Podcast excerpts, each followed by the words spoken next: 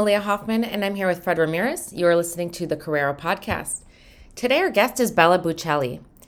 Bella is a young professional currently working in the field of philanthropy at the Packard Foundation in Silicon Valley. She graduated during the pandemic with a bachelor's degree in international relations, with an emphasis in global environment, and three minors in climate science and policy, human rights, and professional writing and was able to study abroad twice during her undergraduate career to Ecuador and Australia.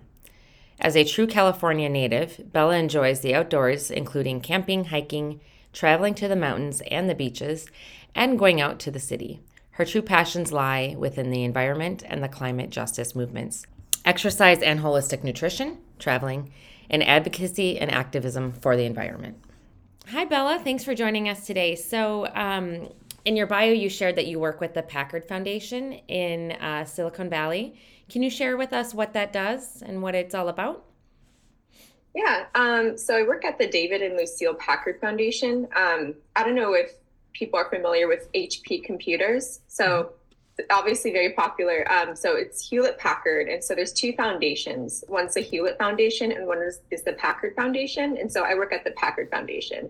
Oh. And so once David and Lucile passed away, um, it was kind of our responsibility at the foundation to um, spend out the endowment. Um, and so that's what we do uh, each year. We spend about 5% of the endowment, which is required by law. Um, and so we give away to several issue areas. Um, one is reproductive health, one is children and families, um, one is the environment, and the other is local. So we're based in the Bay Area. So we fund a lot of uh, San Francisco organizations that focus on like the arts, or it can be just a broad range of pretty much anything. Um, but yeah, those are our four main issue areas. And it's pretty interesting working in philanthropy at such a young age because um, I consider myself to be a Gen Z, and um, there's not a lot of young people in this field. And I don't think young people think of this as a career, honestly.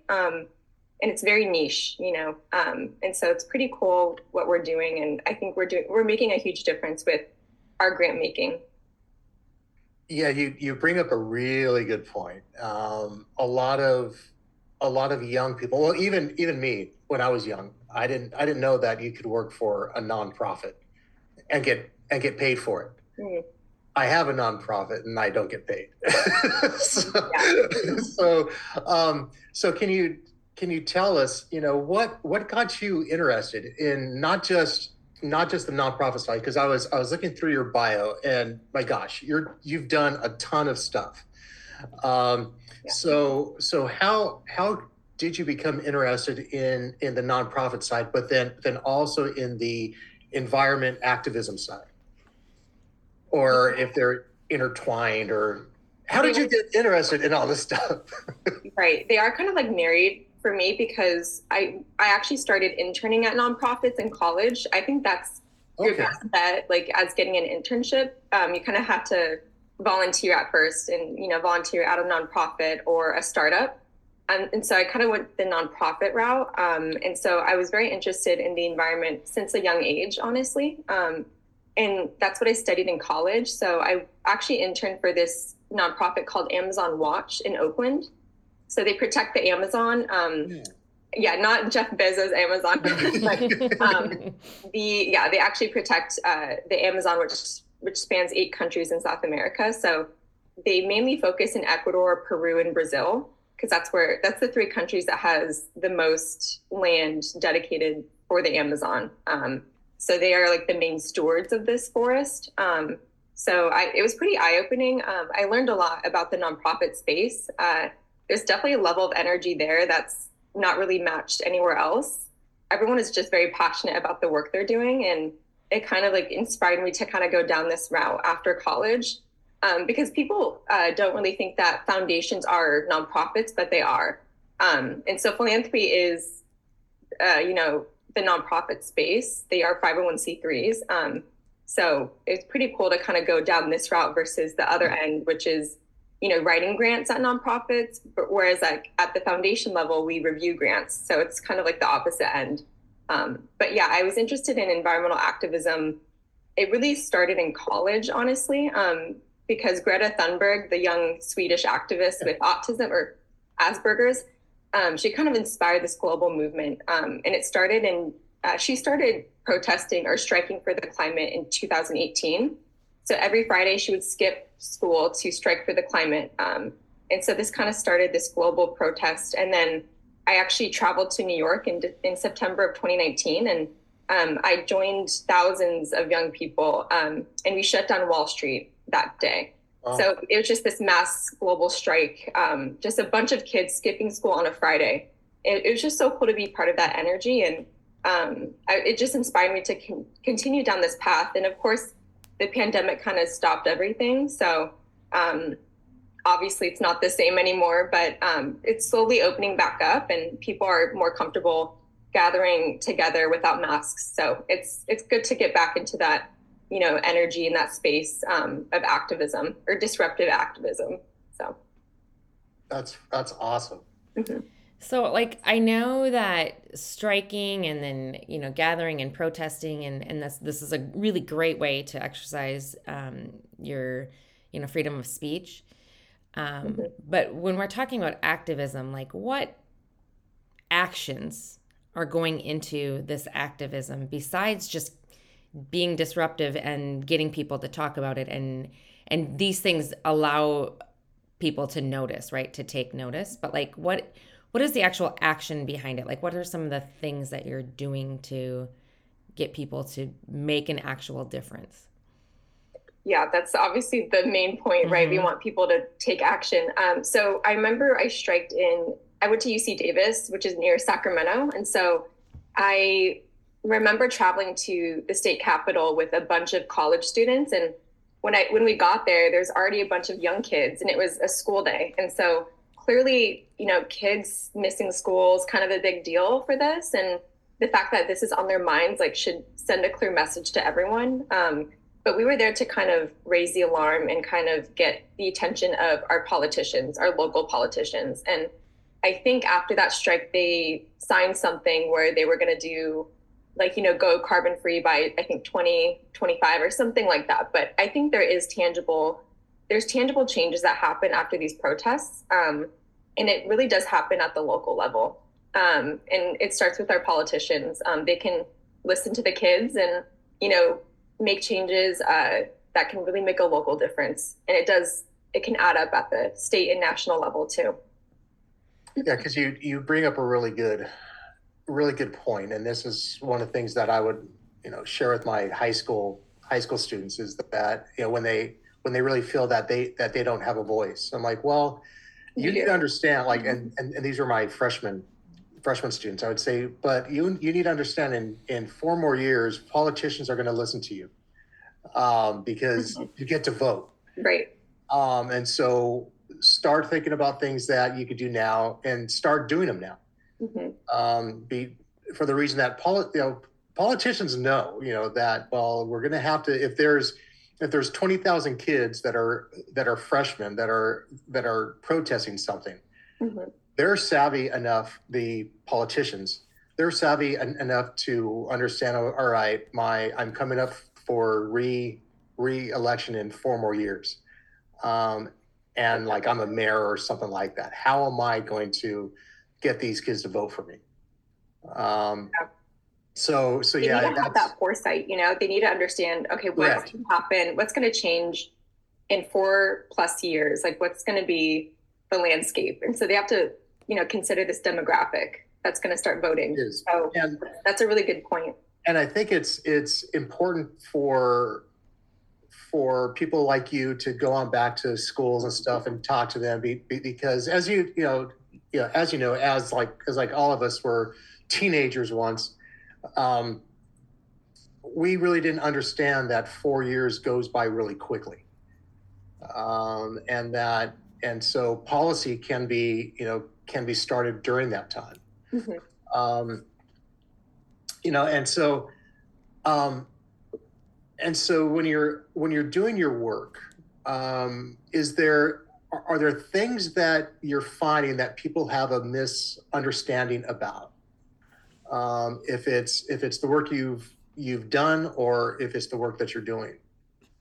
Yeah, I I want to start by talking about philanthropy. Um, mm-hmm. obviously there's huge misunderstandings about the field. I think people think it's a way to maintain wealth. And you know, that could that could be true in some sense, but at the same time, we are making a huge difference by funding nonprofits. We're funding people who are boots on the ground doing the work in all sorts of settings. So I honestly think there's a huge impact with philanthropy. And I think there is a huge misunderstanding about how it maintains wealth and, you know, there's a bunch of loopholes and, you know, tax avoidance. But I think, um, I think it does make a huge difference uh, regardless. And, you know, we, we fund millions of dollars of uh, nonprofits every year. So I think uh, they really, they need that money to do the necessary work. And we also fund a lot of general operating support. So they these nonprofits can use the funds for anything. So to pay rent or to you know pay their workers. So it's just I think it's important that we're actually taking care of the people doing the work. Um, and so I think that's that's why I support philanthropy. But also um, with the environment, there's there's obviously a huge misunderstanding between environmental activists and people who are climate deniers. Um, so hmm. I think people assume, oh, you need to go vegan or you need to do X, Y, and Z um, to be like an environmentalist, and that's not true. Um, you know, you can take action every day. You don't have to. I'm not vegan, and I consider myself to be an environmentalist. Um, so I, you know, I drive a car. Like you, you can be an imperfect environmentalist. You know, I think that's the that's like the main message that I want to give because, you know, you don't need to do everything or be everything um, to be a perfect environmentalist because I don't think a perfect environmentalist exists under this system that we're in. Um, that makes it incredibly hard to do anything. Right. so, um, yeah, I really you have to recognize the system that we're in to, you know, go about your day and just to make actions that are you know easy for you to implement. I think that's a I think that's a very great point that that people don't recognize is the system that they're that they're in. Mm-hmm. Um, because yeah, I would I would love to do a lot of these things within my nonprofit, and I would love to I would love to have have people recognize that um, we shouldn't be bringing boats out within you know off of the you know off of our shores and casting nets and dragging blah blah blah, blah which the which in California we don't do, which is great. Mm-hmm. Um, but you know, I would I would love people just to keep the ocean as pristine as possible. Um, but that's not practical, you know. And, and, those are, you know, those are those things that that that I think you, I think you brought up really well. Is that we need to understand the systems that we're mm-hmm. that we're in and how how we can make changes within those systems. Mm-hmm. Yeah. What are your top environmental concerns, and what can people do about them? Uh, there's so many, but I mean, there's so many impacts just from climate change alone, right? It's just this huge, grand issue. Um, I would say, you know, think about your plastic consumption. Like, it's hard going to the store and, like, you know, buying stuff that's already, you know, in plastic, but sometimes it's inevitable, you know, so don't give yourself a hard time. But um, I would start bringing your own bags and also bringing your own produce bags. Um, usually, you can find like plastic bags at the grocery store for your produce, and you can easily avoid that.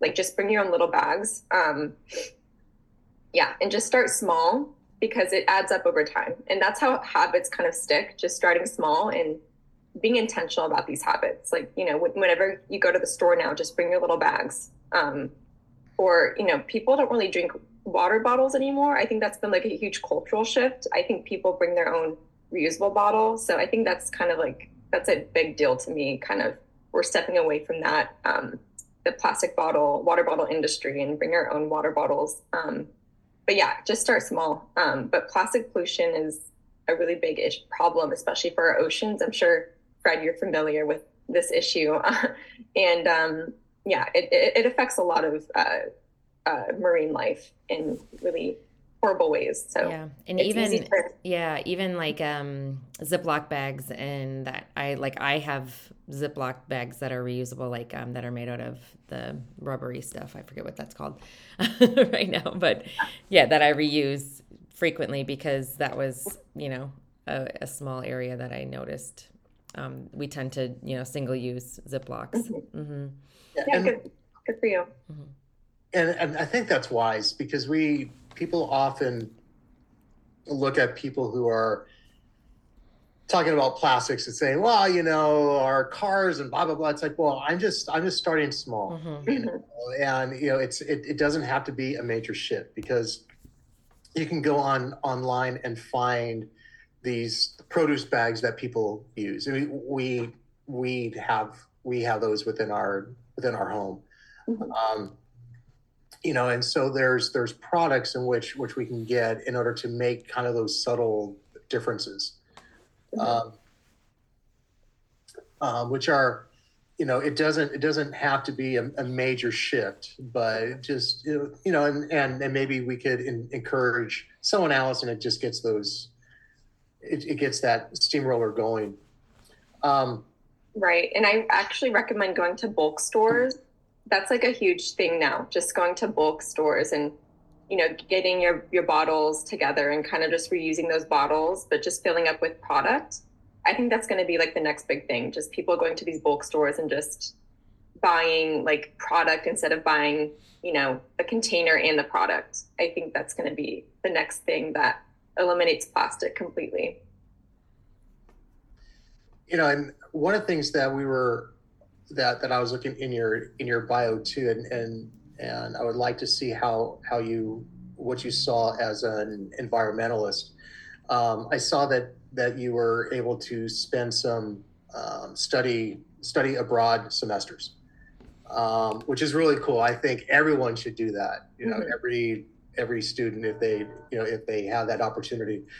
Um, what what did you learn about your about yourself traveling Yeah, then- a lot of things. and then the and and, and then the second question um, what what were the differences and similarities that you found between ecuador um, ecuador and and australia Yeah. Um, well, first of all, I want to recognize like studying abroad is, you know, I'm privileged to go study abroad, and not every student gets this opportunity. And so I really want to recognize that. Um, but yeah, I went to Australia for three months. Um, I think at the end of 2018.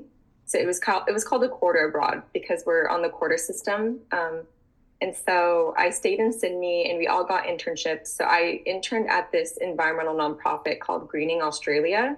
So it's a huge national uh, nonprofit, but they had this their hub in Sydney, um, and so I got to intern for them um, every week, and it was kind of a it was a unique experience to know about their environmental issues in Australia. Um, and there's a lot of environmental racism there because the, they have a large Aboriginal population, and Correct. they get left behind, uh, you know, and uh, it's kind of sad to see, but it reminded me of back home in the US how we, you know, we don't really take indigenous solutions, you know, to heart, or we don't really implement indigenous solutions to the environment because they do have a lot of solutions. Um, they have lived with the land for centuries. So I think we, we have a lot to learn from them. Um, so it was kind of cool to see those similarities um, of environmental racism between the US and Australia. Um, and then I went to Ecuador that same year for a month. Um, that trip definitely changed my life because we actually traveled to the Amazon for two weeks. So I got to be and live with indigenous communities directly in the Amazon. And we got to kind of grow food with them, and they taught us about their struggles on the front lines of environmental racism and development. Um, and that actually stems a lot from you know the government of Ecuador. So the government is not on their side, unfortunately. um, they're definitely all for opening up the Amazon for you know extractivism and development. Um, and it's kind of unfortunate to see, but that happens in the U.S. as well. You know, Yeah, that's Um, where the money is, right? exactly. Yeah. Yeah. So they're it, it's just a really complex issue. Um, Mhm. but yeah, the and they also accept a lot of multinational corporations, um, and they give them permission to go in to the Amazon and just extract, extract, extract. Mm. So it's just a huge issue. Like I think that it stems from a lot of countries as well. It's Yeah. there's a lot of similarities across uh, states. Um, but yeah, I think those were similar issues across co- the same countries. So the U.S. and Australia, and the U.S. and Ecuador. Um, and between Australia and Ecuador, um, this I saw, um, you know, Australia has, uh, like I said, a huge indigenous population, um, similar to Ecuador. Um, in Ecuador, there's a lot of indigenous people in the Andes Mountains and also in the Amazon. So there's a huge difference between those communities and the ways they live. Um, but they they always get left out of environmental solutions and they don't reap the, the benefits of the resources that are extracted from their lands. So yeah, and that happens, I think, across both countries and especially in the US. So that's something that I kind of I figured out um, after traveling to these two places. Just the indigenous people are left out, and there's environmental racism that happens everywhere. So. You know, so I'm I'm fascinated. The Amazon is is one of the is is on my bucket list. I would just love to see it. Love. So how how was it living there within the within within indigenous tribes?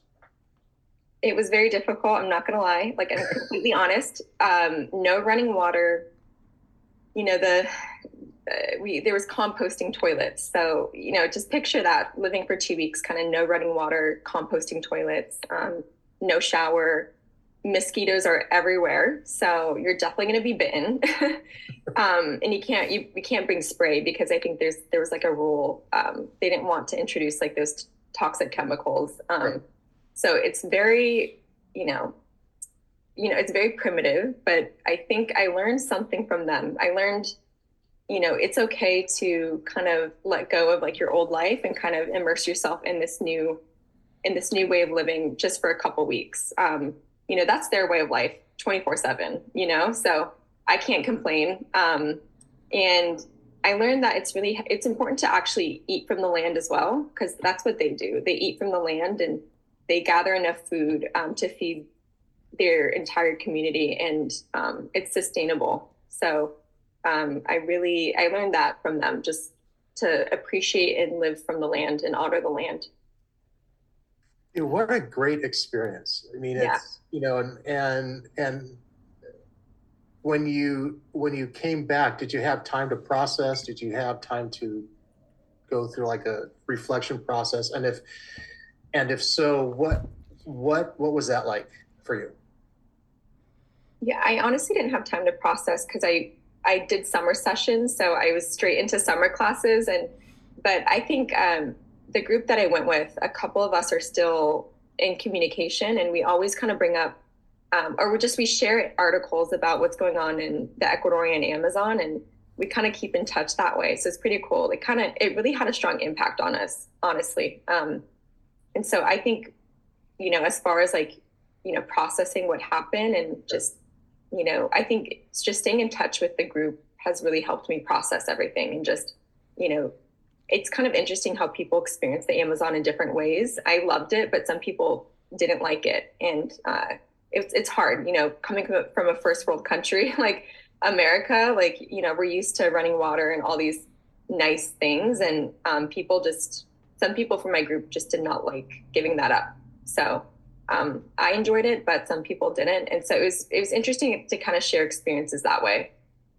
Sure. Now you are studying for the LSAT. And what's your plan? you crazy?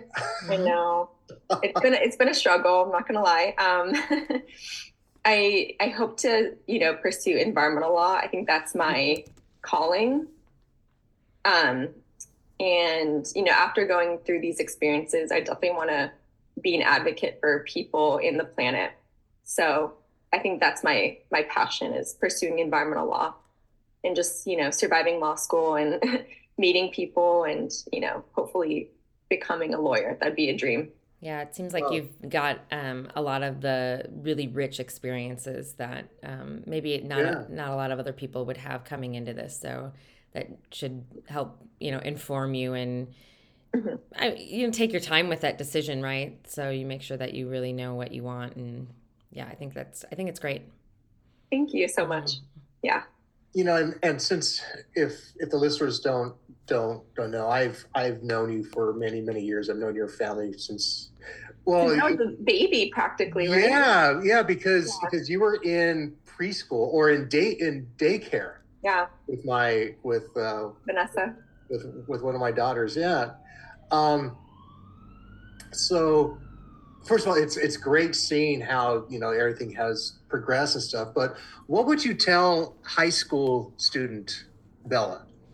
You know, if you were if you were able to go on back and have a chat with her, what would you what would you talk to her about and about about about the future, about things to do, things not to do, and and for, what I'm getting at is that um, at times we, we we do have high school students listening to our to our podcast. So, what would you tell high school Bella? Ooh, a lot of things, but I think you know, obviously, we can't go back and change the past. Like that's just part of that's the hard part of life. Um, I would say pick a college. You know, first of all, the fact that you're going to college, you should be thankful. You know, your parents are going to support you be thankful and definitely pursue that opportunity. You know, if you have the chance to go to college, I would definitely go. Um, choose a college that makes you happy um, and you know focus on just a few things don't it's it's good to like you know want to care about a bunch of issues and dive into a whole bunch of you know clubs or whatnot but um just you know consider your bandwidth and your time and just focus on a few things and you know just keep learning and um, and also in high school like focus in school but don't take everything too seriously. Um, definitely you know make friends with your teachers. Uh, keep in touch with your high school friends. Um, and yeah get enough sleep you know drink water like start taking start taking care of your health because that's super important especially at that age. Like it's important to start really being serious about your health and what you're eating and everything that you're drinking. So yeah, consider that. That's awesome. Yeah. If high school students wanted to get involved in philanthropy and work with the environment, where would you tell them to start? Um, I would talk to them about uh, philanthropy, just letting them know about the field and that it's a possible career path if you want to go down that route. Um, and it's really hard to break into this industry with no experience. Um, so I would recommend just volunteering for a nonprofit or volunteering at a foundation. Um, you know, foundations need a lot of admin, administrative work. So definitely start there if you're interested. Um, and then they usually offer you a position or they want to, they usually do something like that if you're really interested. Um, but definitely start volunteering. That's your best bet. If you have no experience, um, just volunteer at your favorite local nonprofit. Um, you know, and that's how you get connections and experience. Bella, this is this has been really great for for myself just listening to to everything because you've uh, you know spurred a lot of a lot of things within within within myself you know having a you know having a nonprofit working with you know still working with high school students mm-hmm. um, but one of the things in which we um, in which we do for for every guest is is ask them what their call to action is. And so you know what what would be the one thing in which in which you would wish to leave with with um, everybody listening? So what's your call to action? Yes i've thought about this. Um I do want to go back to your other question about what would I tell my high school self real quick. Yeah, um, definitely. I definitely reached out to someone. Um, I think it was the superintendent. I said, "Can we have an AP environmental science class?" Yeah. Hmm. He said, "There won't be a class by the time you graduate, but you planted a seed." Like so, I kind of like planted that thought in him, like maybe this could be a possibility. So, def- if you're a high school student, definitely reach out to your superiors or reach out to your teachers and see what's possible you know try to make change. Like you know if i sent that email to him and that maybe started a momentum for him or just inspired him to maybe bring that class to the campus you know maybe another student can make a similar change happen you know. You're, i know you're just one person but you can make a huge difference. Um, so i definitely want to go back to that. And i thought that was kind of interesting for this topic because we're talking about the environment and you know i was definitely very passionate about it since high school um, and but i think my call to action would be to get out of your comfort zone um, and do the damn thing that's that's it. just something that's something that uh, i recommend all people to do mm-hmm. you know mm-hmm. we're all going to be judged for what we're doing yep. so just do it anyway um, and who cares like seriously who cares mm-hmm. so do the damn thing if it really it. makes you happy. I like that. Bella, thanks for your time today and thanks for all your work with the environment. You're really making a difference and it's, you know, it, every little bit helps, right? I one of our young people that we had on our podcast probably more than a year ago, but they said if everybody does a little, right, it makes a lot of a difference instead of mm-hmm. expecting a few people to do a lot. So, um, your your work is definitely making an impact and you're inspiring our others. So we appreciate that. So thank you for your time. thank you, Malia, and thank you so much, Fred. I really appreciate it.